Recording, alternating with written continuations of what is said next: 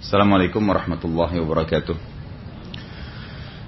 إن الحمد لله نحمده ونستعينه ونستغفره ونعوذ بالله من شرور أنفسنا ومن سيئات أعمالنا من يهده الله فلا مضل له ومن يضلل فلا هادي له وأشهد أن لا إله إلا الله وحده لا شريك له وأشهد أن محمدا عبده ورسوله قال الله تعالى يا أيها الذين آمنوا اتقوا الله حق تقاته ولا تموتن إلا وأنتم مسلمون وقال عز من قال يا أيها الناس اتقوا ربكم الذي خلقكم من نفس واحدة وخلق منها زوجها وبث منهما رجالا كثيرا ونساء واتقوا الله الذي تساءلون به والرحم إن الله كان عليكم رقيبا. وقال عز وجل يا الذين آمنوا اتقوا الله وقولوا قولا سديدا يصلح لكم أعمالكم ويغفر لكم ذنوبكم ومن يطع الله ورسوله فقد فاز فوزا عظيما. أما بعد فإن أصدق الحديث كتاب الله خير حديث محمد صلى الله عليه وسلم. وشر الامور محدثاتها فان كل هدى بدعه وبدعه ضلاله ومن في النار Bapak Ibu sekalian rahimani rahmakumullah. Seperti biasa sebenarnya di akhir bulan kita bahas sirah, tapi karena kemarin saya sempat dua pekan tidak mengisi, maka kita bahas kembali dosa-dosa besar. Insya Allah bulan depan nanti sebelum uh, atau di akhir bulan Juni baru kita kembali membahas sirah lagi. Uh, sebelumnya, karena kemarin saya baru balik dari umroh, saya sempat terfikir dan baru kemarin saya terfikir, ini saya sharing dengan Anda semua, mungkin bisa ada manfaatnya. Dan tujuan saya menyampaikan ini sebenarnya untuk memotivasi siapa pun yang punya kelebihan dana, jangan ragu untuk pergi umroh atau haji. Kalau memang haji masih sulit, umroh minimal. Karena tidak balan sebenarnya antara uang yang kita keluarkan dengan pahala yang kita dapatkan gitu. Selama saya kuliah di Madinah dulu, kurang lebih saya tujuh tahun di kampus dan sering kali interaksi dengan Masjid Haram dan banyak swadila tentang Masjid Haram sendiri yang saya pelajari, saya tidak pernah terlintas seperti kemarin untuk umroh gitu. Ada salah satu bapak ikut sama saya dari Irian, tapi dia asalnya dari orang dari Makassar. Kemudian saya ngobrol-ngobrol di kamar bersama karena saya berdua. Saya bilang, Pak Haji kalau dipikir-pikir, sholat di Masjid Haram ini 100 ribu pahala loh. Yang kata Nabi SAW, sholat di Masjid Haram 100 ribu. Kalau kita hitung 100 ribu itu, kalau sholat, sholat subuh misalnya, sholat di Indonesia satu kali sama dengan eh, satu kali di Masjid Haram sama dengan 100 ribu kali di Indonesia, itu berarti sama dengan 100 ribu hari. Jadi kalau 100 ribu hari itu dibagi jumlah hari per tahun 365 hari, itu kurang lebih 274 tahun. Jadi satu kali kita sholat di Masjid Haram Mekah, itu sama dengan 274 tahun sholat di Indonesia. Kalau dibagi, ini baru satu sholat ya, baru sholat subuh aja misalnya. Nanti sholat duhurnya sama lagi, sama dengan 274 tahun sholat di Indonesia duhur kalau satu kali duhur di Masjid Haram. Asar begitu, maghrib begitu, isya begitu. Kurang lebih sekarang program umroh kalau travel itu empat hari di Mekah. Kalau empat hari ya tinggal dikali, gitu kan. 274 tahun dikali empat, gitu kan. Itu besar sekali. Itu kalau sholat sendiri. Kalau sholat berjamaah dilipat gandakan menjadi 25 kali lipat. Jadi itu kita bisa dapatkan ribuan tahun hanya dengan sekian hari. Saya katakan sama beliau kemarin, coba dibalanskan uang yang kita keluar 2000 sampai 3000 dolar. Bagi dengan 100 ribu hari. Kira-kira kita keluarin berapa rupiah per harinya? Tidak ada nilainya gitu. Ya, tidak ada nilai sama sekali uang yang kita keluarkan dibandingkan dengan kita ibadah di sana. Ini satu hal gitu kan. Hal yang lain lagi umur kita terbatas dan umat-umat sebelum kita sangat banyak atau sangat panjang umur mereka seperti kaum Nabi Nuh kalau umurnya sampai seribu tahun. Kalau salah seorang di antara mereka beribadah 700 tahun saja, gitu kan? Itu kita ketinggalan karena umur kita hanya 60 sampai 70. Kalau ada sampai 100 itu sangat tua sekali sudah bagi kita sekarang gitu kan. Disebutkan dalam sebuah asar ada seorang ibu di zamannya Nabi Nuh alaihissalam itu anaknya meninggal umurnya 60 tahun. Anaknya dia meninggal 60 tahun. Lalu ibu ini nangis-nangis. Ibu ini mengatakan apa? Dalam kisah ini atau dalam asar yang sahih dikatakan, ibu ini mengatakan kesian dia masih kecil. 60 tahun ya, kesian dia masih kecil, ya kan gitu. Dia belum merasakan kehidupan gitu. Lewatlah Nabi Nuh alaihissalam, Nabi Nuh berkata kepada dia, kenapa kau merasa sedih? Iya anak saya meninggal umur 60 tahun, kesian masih kecil. Kata Nabi Nuh, nanti akan datang umat sebelum kita, setelah kita nanti, di akhir zaman nanti, umurnya maksimal 60 sampai 70. Kalaupun lebih paling 100 tahun. Kata ibu itu apa? Kalau saya dikaruniakan oleh Allah umur 60 tahun saja, ya tidak lebih, tidak seperti sekarang sampai ratusan atau ribuan tahun, maka saya akan gunakan 60 tahun semuanya sujud. Semuanya sujud gitu. Tapi ini contoh. Nah bagaimana kita membalanskan ibadah kita dengan orang-orang sebelum kita kalau kita tidak maksimalin tempat-tempat seperti ini. Terlebih lagi yang sering kali ada pertanyaan atau yang sering mungkin tergugah dalam hati anda. Oh kalau saya umroh biayanya berapa ya? 20 juta, 30 juta, kan gitu. Besar sekali. Pikiran kita seperti itu ya. Padahal sebenarnya anda lupa ada sebuah hadis Nabi Shallallahu Alaihi Wasallam yang berbunyi sesungguhnya, ya ini jaminan Hadis sahih riwayat Al-Hakim, sesungguhnya haji dan umroh itu akan menghilangkan kefakiran dari seseorang seperti api menghilangkan karat dari besi. Jadi umroh dan haji itu membuat kita kaya sebenarnya. Sedang investasi kepada Allah untuk membuka pintu kekayaan. Itu hadis sahih gitu kan. Jadi banyak orang tidak sadar itu. Makanya tidak ada orang yang pulang umroh haji itu jadi miskin. Kalau kita istilahkan Indonesia ibu haji dan pak haji biasanya paling tidak hidupnya cukup gitu kan. Ini itu karena memang ada pengaruh daripada umroh haji tadi. Ini sedikit saya sharekan apa yang kemarin saya dapatkan mudah-mudahan bisa menjadi manfaat buat kita semua. Dosa-dosa besar sampai yang keberapa? 27. Dosa besar yang ke-27 ini membiarkan perbuatan keji pada istri. Jadi lebih terfokus kepada suami. Kita kembali lagi bicara masalah rumah tangga. Kalau setiap laki-laki dan perempuan memahami tugasnya masing-masing, tentu tugas ini tidak ada kecuali dari Allah Subhanahu wa taala. Tuhan pencipta langit dan bumi dan apa pun yang ada di pada atau di antara keduanya.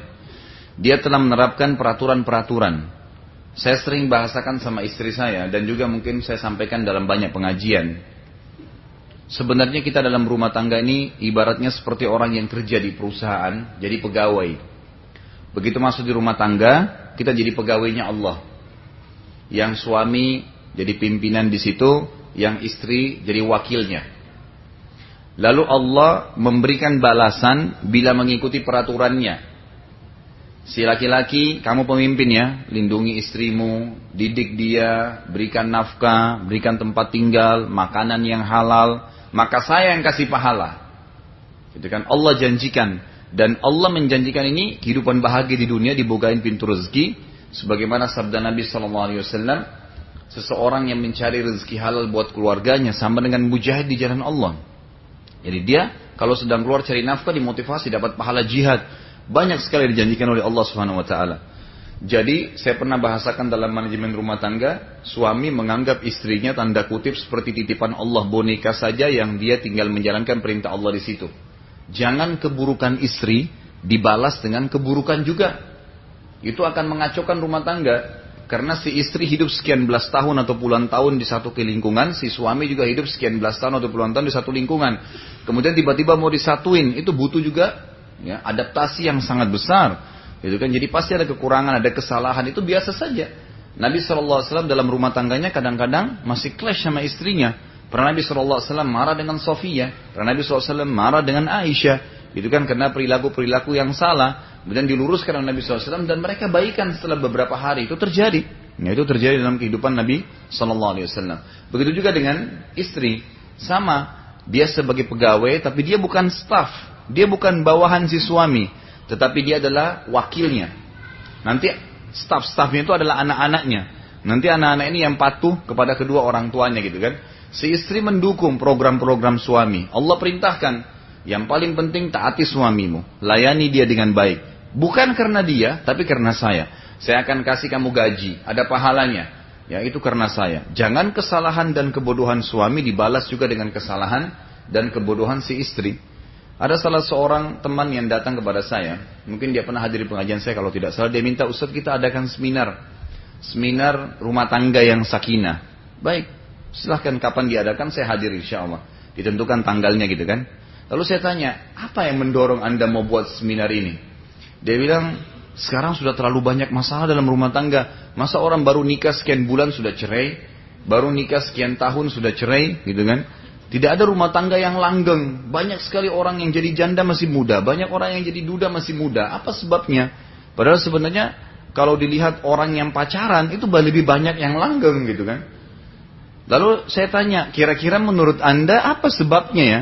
Nggak tahu, tapi di antaranya dibilang yang membuat saya prihatin ini, ada teman saya bermasalah sama istrinya, istrinya sempat bilang begini, kalau suami saya selingkuh, saya juga selingkuh, gitu kan? Jadi bahasanya sederhana, si suami juga bilang, istri saya kapan selingkuh, saya juga balas dengan selingkuh. Jadi dosa dibalas dengan dosa. Kesalahan dan kebodohan pasangan dalam perilaku itu, ya tertentu dalam substansial kehidupannya, dibalas dengan hal yang sama. Ini salah. Ya ini salah. Sementara kita punya atasan Allah Allah swt yang menentukan, Allah yang akan menghukum. Dan sering kali saya bahasakan dalam rumah tangga, juga dalam perusahaan, juga dalam kehidupan kita sehari-hari, jangan lupa Allah itu maha melihat dan Allah sudah titipkan ada rakib dan atid. Tidak usah repot-repot ngambil tugasnya rakib dan atid, gitu kan? Jangan suami pulang diperiksa HP-nya, hubungi siapa, ya?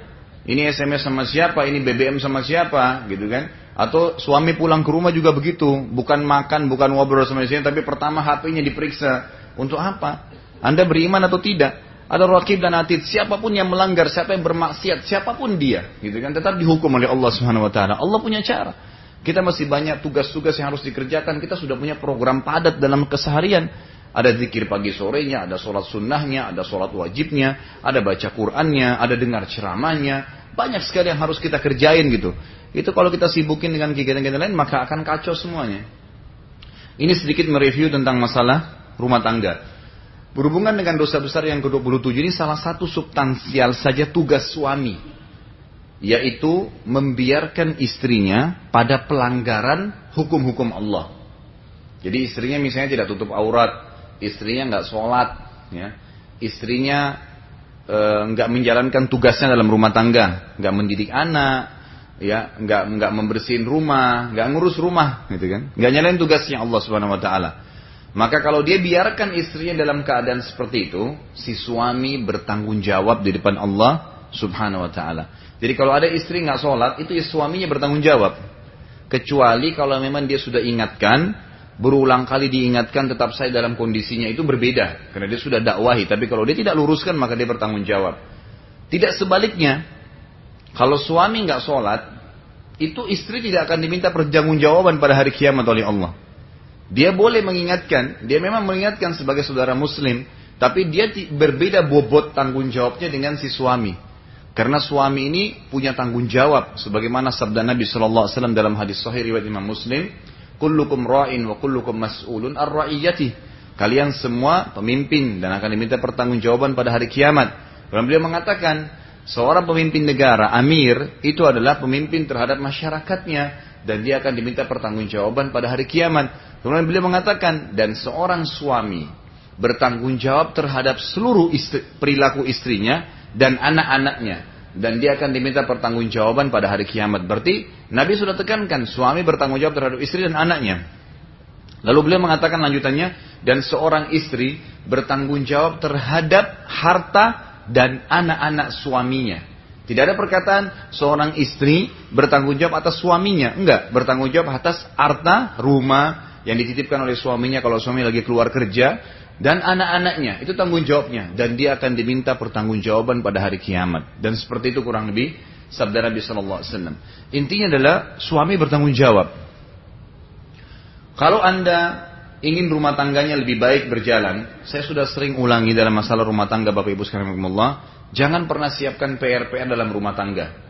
Oh saya mau istri saya soleha, pakai jilbab, sholat lima waktu, hadiri pengajian. Ya cari sebelum nikah wanita yang seperti itu. Jangan cari yang wanita tiap malam di karaoke, gitu kan? Nggak bakal ketemu, pasti alamnya berbeda, gitu kan? Sama seorang istri mau, istri saya, suami saya mau nanti sholat Tuntun saya sholat di rumah. Dia bisa membina anak-anak saya. Bisa baca Quran sama-sama. Tapi carinya bukan laki-laki yang seperti itu. Gitu kan? Dia dengar azan malah duduk. Biasa saja nggak sholat. Bayangkan di masjid, di rumah aja nggak sholat. Akhirnya jadi PR buat dia. Susah ngatur rumah tangganya. Karena memang dari awal sudah salah langkahnya. Kan gitu. Makanya kita harus mengetahui siapa yang akan kita pilih. Kata Nabi Shallallahu Alaihi Wasallam, khusus bagi laki-laki dikatakan takhayyaru linutafiqun. Dalam hadis Sahih dari Imam Ahmad, ya hati-hatilah meletakkan benih kalian. Kata ulama hadis maksudnya jangan sampai salah memilih istri. Kalau sampai meletakkan benihnya salah, sudah terlanjur hamil, kemudian nanti lahirkan anak, dia nggak tahu ngurus anak kamu, nanti repot, gitu kan? Kamu harus cari nafkah di luar, harus berjihad, harus sholat berjamaah. Yang urus anak adalah istri. Kalau salah memang dia nggak bisa mendidik anak-anak, nggak bisa menjadi istri yang baik, maka akan salah semuanya, beranjak dari awal. Karena setetes saja sperma sudah bisa membuat atau e, membuahi sel telur si istri dan akhirnya jadi hamil dan itu sudah susah kalau sudah hamil gitu kan. Ini contoh saja. Jadi Nabi SAW sudah tekankan dari awal. Kemudian begitu juga bagi perempuan. Kata Nabi SAW kalau datang kepada kalian wahai wali wanita dan wahai wanita orang yang kalian ridhoi akhlaknya dan juga agamanya maka terimalah lamarannya kalau tidak terjadi kerusakan di muka bumi bukan kekayaannya bukan kegagahannya tapi akhlaknya perilaku dia, tata keramanya, dan juga agamanya, pengetahuan agama tentang akhirat, tentang kehidupan, bagaimana menjalankan hukum-hukum Allah di muka bumi ini, maka terimalah orang ini yang pantas menjadi pemimpin bagi kalian. Ini bagi perempuan, gitu kan? Jadi sudah diingatkan oleh Nabi Sallallahu Alaihi Wasallam.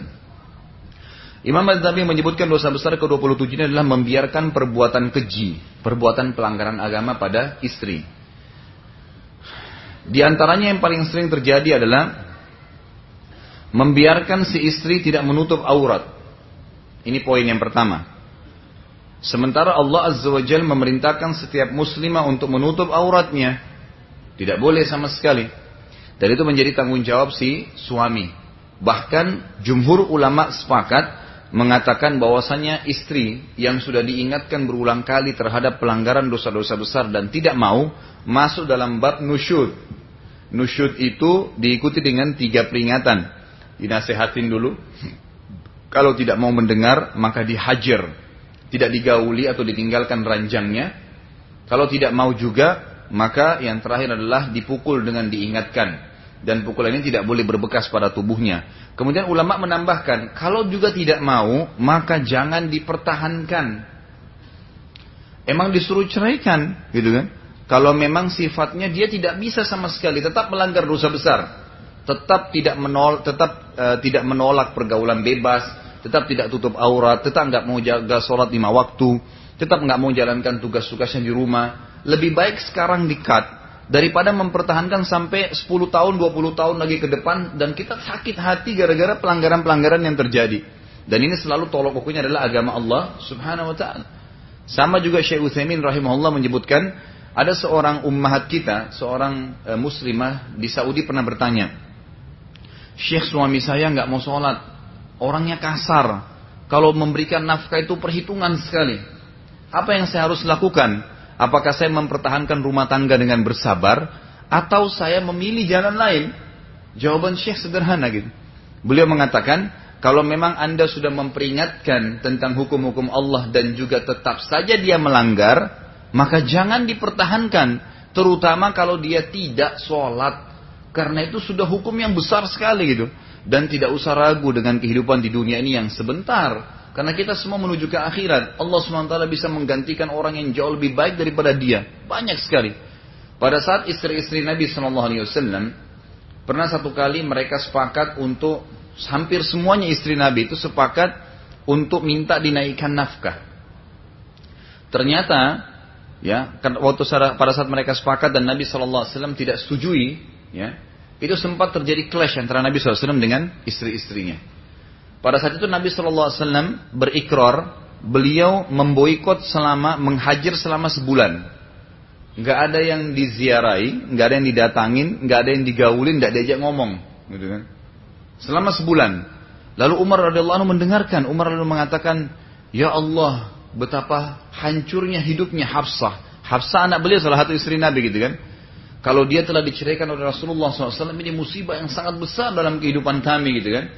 Lalu datanglah Umar radhiyallahu ke rumah Nabi SAW. Waktu itu Nabi lagi berbaring dan beliau di atas tikar terbuat dari kayu gitu kan.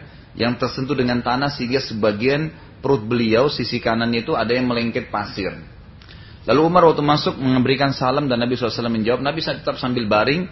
Lalu Umar berkata, Ya Rasulullah, apakah anda mengizinkan saya? Kata Nabi SAW, ya silakan wahai Umar. Lalu dia mengatakan, Ya Rasulullah, pertanyaan pertama yang paling penting, apakah anda menceraikan istri-istri anda? Kata Nabi SAW, tidak. Maka Umar mengatakan, Alhamdulillah kalau begitu. Lalu kata Nabi eh, lalu Umar radhiyallahu tiba-tiba menangis. Terus oh, Nabi tanya, kenapa kau nangis hai Umar? Dia bilang ya Rasulullah, Raja-raja Persia, Raja Romawi, semuanya tidur di atas dipan-dipan yang bagus, empuk, eh, apa namanya pendamping-pendamping yang mengipas hidup, eh, apa mengipas tubuh mereka sehingga mereka tidak keringatan. Sementara anda tidur di atas tanah dan berbekas seperti ini. Lalu kata Nabi SAW sambil duduk, wahai Umar, apakah kamu ragu dengan apa yang Allah janjikan untuk kita? Sesungguhnya kita orang-orang beriman memiliki akhirat dan mereka memiliki dunia. Dan mereka memiliki dunia. Tapi inti bahasan daripada riwayat ini adalah bagaimana Nabi Wasallam menghajar mereka. Pada saat itu turunlah ayat. Pada saat sudah sebulan turun ayat. Pada saat itu turun ayat yang mengingatkan Allah SWT mengatakan kalau kalian wahai wanita-wanita istri Nabi tidak bisa mematuhi hukum Allah bersama Nabi maka Allah bisa menggantikan untuknya istri-istri yang perawan, yang janda, yang baik, yang soleha, yang ini, yang itu disebutkan semua sifat-sifat yang sangat banyak gitu kan disebutkan di dalam beberapa ayat Al-Quran. Tapi inti bahasan kita adalah kalau seandainya kata para ulama, memang penyakit-penyakit dalam rumah tangga ini sudah ya kalau kita bahasakan luka itu sudah borok ya, sudah rusak dan tidak bisa lagi diperbaikin, maka tidak ada tidak ada kebaikan dalam mempertahankan gitu kan. Nah ini salah satu pendapat atau pendapat yang sudah masyur di kalangan ulama gitu. Nah di antaranya kalau memang pelanggaran-pelanggaran syari yang besar dan sudah diingatkan berulang kali. Ada saya temukan berita pernah ada seorang ummahat kita yang bertahan sampai umur 50 tahun itu dari pertama nikah sampai 50 tahun itu tiap hari digebukin. Tiap hari dipukul oleh suaminya. Dan ini sangat luar biasa aneh. Digebukin wajahnya, ditamparin. Sementara Nabi SAW mengatakan apa? Ya, bagi bagi setiap suami, janganlah kalian menampar wajah, jangan ya mencaci maki, gitu kan? dan jangan menghajar, jangan memboikot istri kecuali di rumah. Jadi tidak boleh menunjukkan kepada orang lain kalau lagi bertengkar dengan istrinya. Jadi dia tidak memboikot kecuali di rumah. Misalnya lagi diajak ngomong tidak menjawab untuk memberikan pendidikan atau mungkin tidur terpisah ranjangnya. Itu di dalam rumah, tapi nggak boleh di luar gitu kan. Kalau kita sekarang tidak bertengkar sedikit rumah tangga sudah kacau balau semuanya orang tahu. Gitu kan. Saya tadi sore ditelepon oleh salah seorang Tiba-tiba mengatakan, seorang perempuan mengatakan, Ustaz, Ustaz ada waktu nggak? Ya silahkan ada apa? Saya kebetulan lagi mau ngetik materi tadi di rumah. Kemudian tiba-tiba, e, ini ada suami saya yang mau bicara. Baik, suami tiba-tiba bicara. Kemudian dia bicaralah suaminya tentang permasalahan yang terjadi dengan istrinya. Cukup panjang ceritanya. Jadi sementara ngobrol sama saya, sementara bertengkar sama istrinya. Istri bilang begini, suaminya bilang begini. Saya sambil dengar gitu. Lalu tiba-tiba karena sudah lama sekali. Terus bagaimana menurut Ustaz? Apa yang bagaimana ini? Saya tidak mengerti apa yang dibicarakan. Sebentar istrinya bilang, kamu jangan emosi. Sebentar ini jangan emosi. Ini apa ini gitu? Rumah tangga apa yang seperti ini gitu? Saya heran ya, kenapa harus ada rumah tangga yang penuh dengan pertengkaran gitu? Kalian ini menikah tujuannya untuk membangun rumah tangga atau untuk berantem? Gitu kan? Kalau untuk berantem ya silahkan, tidak usah di rumah tangga, di pasar aja sekalian gitu kan. Rumah itu dibuat lampunya bagus, dibuat karpetnya bagus, dibuat lantainya bagus, ranjangnya diatur spraynya rapi supaya memang nyaman gitu kan. Ya kalau memang tidak bisa nyaman untuk apa berumah tangga kan gitu. Jadi harus dan ini harus diobatin dari awal dari masalah-masalah yang apa namanya yang perkara-perkara memilih pasangan tadi dan memang kalau sudah terlanjur ada kesatuan tidak baik maka jangan dipertahankan memang begitu. Makanya ulama mengatakan tolak dalam Islam perceraian itu sebenarnya memang dibenci oleh Allah tapi dia akan menjadi solusi bagi orang-orang yang terdolimi dari hukum-hukum Allah Subhanahu wa taala. Jadi yang pertama masalah hijab. Ya masalah hijab. Jadi itu kewajiban. Kemudian masalah yang kedua adalah sholat. Karena Allah SWT mengatakan dalam Al-Quran wa'mur ahlaka bis sholat wastabir alaiha. Diperintahkan kepada setiap suami untuk memerintahkan istrinya sholat. Tapi tidak ada perintah mengatakan istri disuruh perintahin suaminya sholat. Tetap dia boleh ingatin, tapi beda tanggung jawabnya dengan suami. Suami mah bertanggung jawab sama. Tanggung jawab terhadap anak dan terhadap istri sama. Harus dia suruh sholat, gitu kan? Diperingatkan, tidak bisa. Wa'mur ahlaka bis sholat. Harus kamu suruh mereka sholat. Gitu kan. Tidak bisa tidak. Ya alladzina amanu ku anfusakum wa ahlikum nara. Hai orang-orang yang beriman, selamatkan diri kalian dan keluarga kalian. Kata ulama, keluarga yang paling pertama adalah istri, baru anak, gitu kan? Selamatkan dari api neraka. Dengan cara bagaimana? Mengingatkan mereka agar jangan melanggar hukum Allah Subhanahu wa taala. Di antaranya yang mendasar adalah masalah sholat, gitu kan? Ini termasuk. Kemudian yang ketiga adalah menuntun dia menjalankan kewajiban-kewajiban yang sudah rutin di rumah. Seperti misalnya masalah kerapian rumah. Ini banyak sekali juga kasus terjadi di antara akhwat kita mereka kena sibuk dengan prestasi-prestasi ijazah, mohon maaf saya bahasakan ini ya, karena banyak kasus rumah tangga begitu, atau sibuk dengan pekerjaan di kantor, akhirnya lupa rumah tangga itu tidak diurus. Ya berantakan semua, tidak ada kerapian dalam rumah tangga. Padahal Nabi SAW mengatakan Inna Allah tayyibun, ya, laik balu. Allah itu baik, bersih dan tidak menerima kecuali yang baik dan bersih. Bisa masuk ke nafkah, pencarian, pendapatan kita yang baik, dan juga masuk kepada kehidupan kita sehari-hari. Allah SWT menyukai pakaian yang bersih, Allah SWT menyukai rumah yang bersih, kendaraan yang bersih. Semua itu memang harusnya begitu. Yang kita sayangkan sekarang umat Islam ini yang menonjol adalah kejorokannya. Masuk ke masjid kamar mandi, kamar apa kamar mandinya masjid kotor semua. Kenapa ya gitu ya? Saya bingung. Kenapa harus kotor? Kenapa nggak disiram? Kenapa nggak disikat? Oh kerannya masjid dekat rumah saya rusak. Kenapa anda nggak beli dengan 30 ribu rupiah kasih pengurus masjid ganti kerannya gitu kan? Oh di sana masjidnya jorok.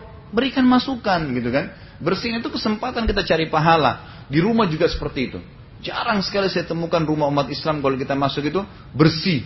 Kenapa nggak mau bersih heran gitu kan? Harusnya bersih. Kalau nggak bisa kerja sendiri pakai pembantu nggak ada masalah. Tapi ini tugas utama itu adalah para istri. Ini tugas utama nggak bisa mengurus rumah, gitu kan? Mengurus rumah, menatanya dengan rapi. Bahkan ulama sepakat mengatakan rumah yang rapi dan wangi itu tidak dimasuki oleh setan. Di antara rumah yang tidak dimasuki oleh setan adalah rumah yang bersih dan rapi. Itu memang begitu, apalagi wangi. Karena setan tidak menyukai bau-bau yang wangi.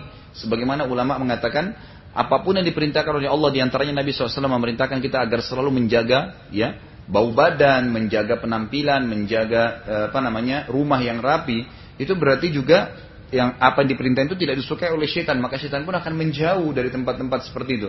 Makanya setan banyak bertengkar di rumah yang tua, yang kotor, yang tidak diurus oleh orang gitu kan. Itu baru mereka bertengkar di sana. Makanya harus dijaga. Dan ini penting sekali ya, penting sekali.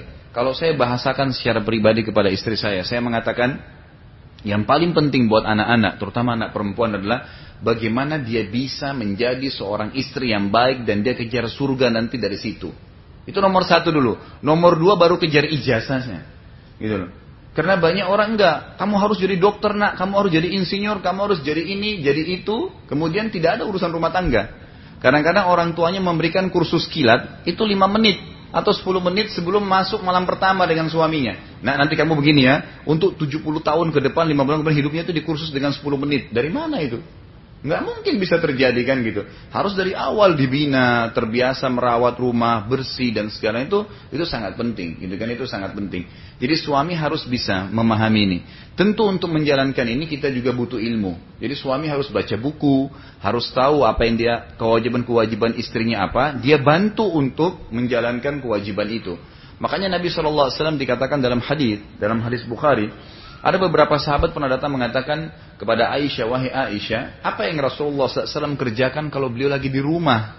Lagi nggak ada kegiatan jihad, lagi nggak ada kumpul sama sahabatnya, nggak ada acara di luar rumah. Kata Aisyah radhiallahu anha, Nabi SAW mengerjakan kegiatannya ya seorang laki-laki di rumahnya. Sahabat penasaran, apa itu? Kegiatan seperti apa? Ya dia membersihkan uh, rumah, dia membantu saya untuk mengatur piring, dia menjahit sendalnya yang putus, gitu kan? Nabi SAW mengerjakan perilaku-perilaku itu kata sebagian ulama hadis agar memberikan contoh kepada istrinya, ini loh begini cara kerjanya.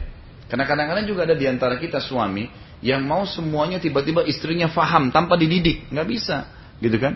Harus dididik, diberitahukan apa yang kita senangi, apa yang tidak disenangin, gitu kan? Sambil dibantu, karena itu sebuah kewajiban.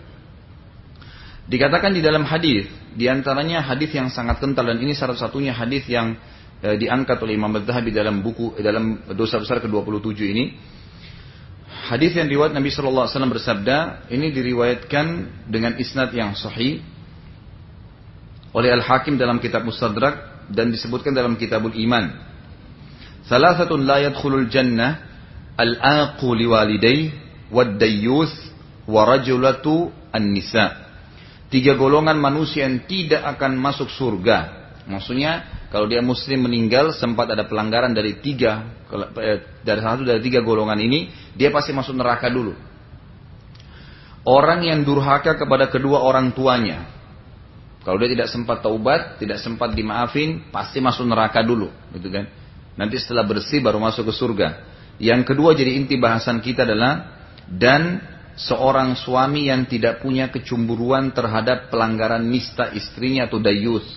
Lebih tepat istilah dayus ini adalah kata ulama, siapa pun suami yang membiarkan istrinya melanggar hukum Allah, dari pamer aurat, dari nggak sholat, dari nggak ngurus rumahnya tadi yang kita sebutkan tiga-tiga, maka dia masuk dalam ancaman ini. Dia bisa masuk neraka gara-gara perilaku istrinya, gara-gara perilaku istrinya. Jadi tanggung jawab dia, kewajiban dia, nggak bisa tidak gitu. Dayus, ya. Jadi dia harus menjalankan itu. Kemudian yang ketiga kata, kata Nabi Shallallahu Alaihi Wasallam dan perempuan yang menyerupakan dirinya dengan laki-laki atau sebaliknya, laki-laki yang menyerupai perempuan. Ini juga termasuk ya akan dapat siksaan pada hari kiamat kalau meninggal tidak sempat taubat. Tapi jadi inti bahasan kita adalah yang kedua, the youth, ya. Laki-laki yang membiarkan. Berapa banyak laki-laki subhanallah saya tidak tahu kenapa bisa ada ini ya. Apakah memang karena terdidik dengan lingkungan atau apa yang dia nonton atau apa yang dia baca selama dia hidup. Dia bangga pada saat melihat istrinya justru dandan dan bahkan kelihatan sebagian besar aulatnya pergi ke acara perkawinan. Keluar bersama-sama dengan dia dan dia bangga dengan itu. Ini kata ulama contoh yang paling kental tentang dayuth. Ya malah dia dianggap seperti laki-laki yang tidak punya sama sekali kecemburuan dengan istrinya. Dibiarin istrinya semua orang menikmatin apa yang dimiliki oleh istrinya gitu kan. Bahkan itu bisa mengundang istrinya akhirnya diganggu oleh orang lain. Atau istrinya karena bangga dengan kecantikannya akhirnya dia bergaul juga dengan orang lain. Dan rumah tangganya berantakan. Akhirnya dia sakit hati sendiri. Dan banyak sekali terjadi seperti itu. Ini di antaranya. Ya berapa banyak orang-orang yang laki-laki tidak tahu hukum-hukum Allah. Saya pernah bahasakan begini jemaah sekarang Allah. Rumah itu harus ada wilayah haram. Apa itu wilayah haram? Wilayah yang tidak boleh orang lain masuk. Memang begitu. Kalau dalam Islam Anda kalau baca buku-buku yang mengatur rumah islami, itu biasanya disebutkan harus di rumah itu ada wilayah haram. Wilayah haram itu wilayah yang tidak boleh orang lain masuk, misalnya kamar tidur. Memang tidak boleh sembarangan orang masuk gitu kan.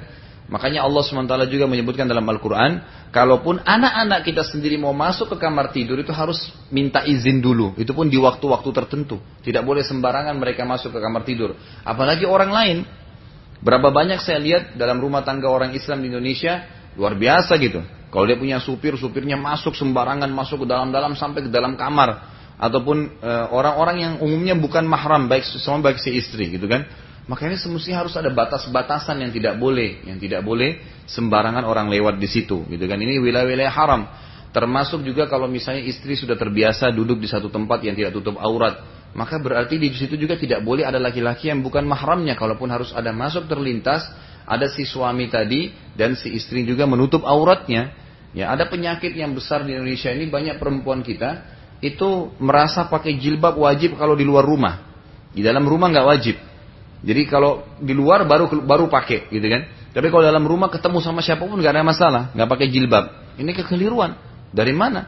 Yang disuruh tutup aurat bukan di luar rumah, tapi kalau ketemu dengan yang bukan mahram, gitu kan, sudah jelas. Kalau bukan ayah, bukan saudara, bukan paman, ya bukan suami, bukan adik, bukan anak, maka tidak boleh, gitu kan? Jelas dilarang. Dan dilarang yang larang adalah Allah Subhanahu Wa Taala. Dan Allah akan memberikan pahala kalau patuh dan Allah akan menghukum kalau melanggar, gitu kan? Jadi sangat jelas. Makanya ada wilayah haram di rumah. Harus ada wilayah-wilayah haram. Ada batasannya. Ya bukan berarti di sini wilayah haram itu berarti semua sebab tertutup tidak. Tapi yang jelas ada wilayah tertentu yang memang kalau harus ada orang lain yang masuk, maka lebih baik ya lebih baik dia eh, apa namanya diikutin atau di, ditutup aurat kalaupun ada si istri atau anak perempuan kita, gitu kan? Berapa banyak rumah malah yang masuk pencuri di dalamnya itu karena orang-orang sudah luasa mengetahui kondisi kamarnya di mana, ya tempatnya seperti apa, orang sudah tahu bagaimana ya kondisi dalam rumah itu sendiri. Kurang lebih seperti itu. Lalu beliau mengatakan maka barang siapa yang mengira istrinya melakukan perbuatan keji atau melanggar agama dan mengacuhkannya, pertama sering kali terjadi karena cinta padanya. Jadi ada banyak suami tidak mau tegur istrinya. Karena kenapa? Cinta. Tapi salah cintanya. Kalau cinta itu semestinya mengingatkan kesalahan gitu kan, membenarkan yang salah menjadi baik. Kalau dia benar didukung, harusnya begitu. Atau karena dia menanggung hutang terhadapnya sehingga dia lemah di hadapan istrinya itu. Atau mungkin istrinya pernah meminjamkan utang uang atau mungkin orangnya karena kaya atau karena berwibawa atau karena berpendidikan maka dia tidak mau menegur istrinya. Nggak bisa. Anda harus tahu tugas Anda sebagai suami. Dan Anda juga yang menjadi istri nantinya atau yang sudah menjadi istri sekarang harusnya memahami suami itu adalah ya tempat kita uh, apa namanya tempat orang uh, atau seseorang yang harus bertanggung jawab terhadap diri Anda. Jadi kita harus bisa memberikan kesempatan, bukakan kesempatan dia untuk memberikan masukan kepada kita. Ingatlah Umar radhiyallahu berkata, aku akan terus berterima kasih sepanjang hidupku kepada seseorang yang mengingatkan satu aibku. Jadi kalau ada yang mengingatkan kesalahan kita itu adalah satu hal yang luar biasa karena aib itu tiba-tiba selesai pada saat itu dan ke depannya kita akan lebih baik. Tapi kalau tidak, maka kita akan terus dalam kesalahan sampai meninggal dunia dan ini berbahaya. Ada tanggung jawabnya hari kiamat, gitu kan? Kemudian dikatakan atau karena maharnya terlalu mahal. Jadi kalau maharnya terlalu mahal, dia merasa rugi, menceraikan atau mengingatkan, akhirnya dibiarin aja dalam kesalahannya. Atau karena dia memiliki anak-anak yang masih kecil dan dia terikat hatinya dengan anak-anak tersebut yang akan menyebabkan istrinya mengadukan kepada hakim atau kepada keluarganya dan menuntutnya yang akan mewajibkan dia menanggung pengurusan mereka dan akhirnya menyiapkan pembiayaan atau dana yang sangat besar.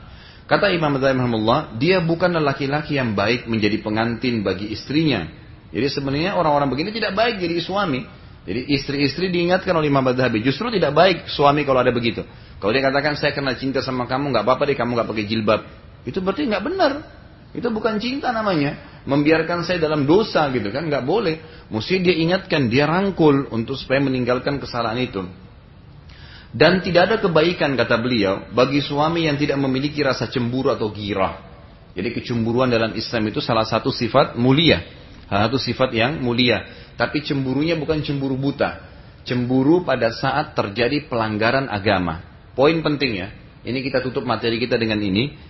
Jangan pernah Anda cemburu kecuali kalau terjadi pelanggaran agama. Hanya itu saja.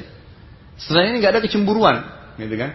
Makanya Nabi Wasallam dikatakan selalu senyum, selalu murah hati, selalu mudah, ya, untuk dilihat wajahnya itu menyenangkan, ya, selama tidak terjadi pelanggaran agama. Tapi kalau sudah pelanggaran agama yang terjadi, maka wajah belum memerah dan beliau marah dan beliau marah, gitu kan? Pernah Aisyah radhiallahu anha menggantung sebuah gorden di rumahnya, itu ada gambar burungnya, lukisan.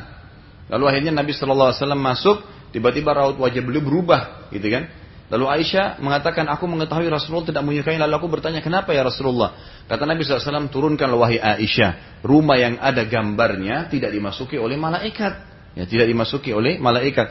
Turunkan oleh Aisyah. Tapi Nabi SAW tegas pada saat itu. Setiap suami dituntun untuk tegas, tapi tidak keras ya. Bedakan antara ketegasan dan kekerasannya. Beda. Kekerasan mutlak nggak boleh. Sekali lagi tolong, tidak ada kekerasan dalam rumah tangga dalam Islam. Tapi ketegasan ada. Ini boleh, ini nggak boleh. Ini Allah haramkan, ya, ini Allah ini. Ayo bangun sholat, kamu harus sholat, kamu harus tutup aurat, kamu harus begini. Itu tegas namanya. Tapi tetap dengan kondisi yang baik, mengingatkan dengan kondisi yang baik. Tapi bukan kekerasan.